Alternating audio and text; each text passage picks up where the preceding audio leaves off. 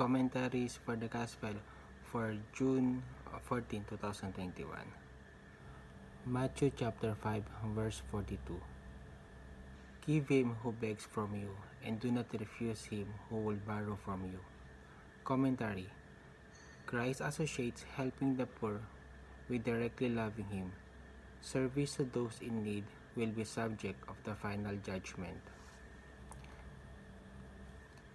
Catechism of the Catholic Church, paragraph 1039. In the presence of Christ, who is truth itself, the truth of each man's relationship with God will be laid bare. The large judgment will reveal even to its further consequences. The good each person has done or failed to do during his earthly life. All that the wicked do is recorded, and they will do not know.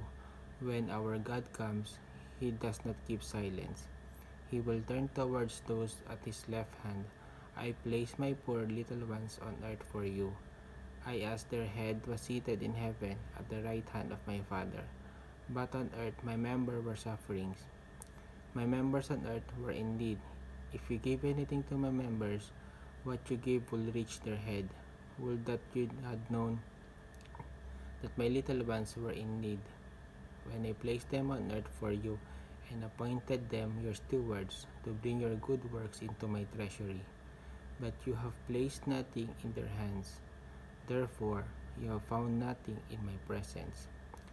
Paragraph 2443 God blesses those who come to the aid of the poor and rebukes those who turn away from them. Give to him who begs from you. Do not refuse him who will borrow from you. You receive without pay, give without pay. It is by what they have done for the poor that Jesus Christ will recognize his chosen ones.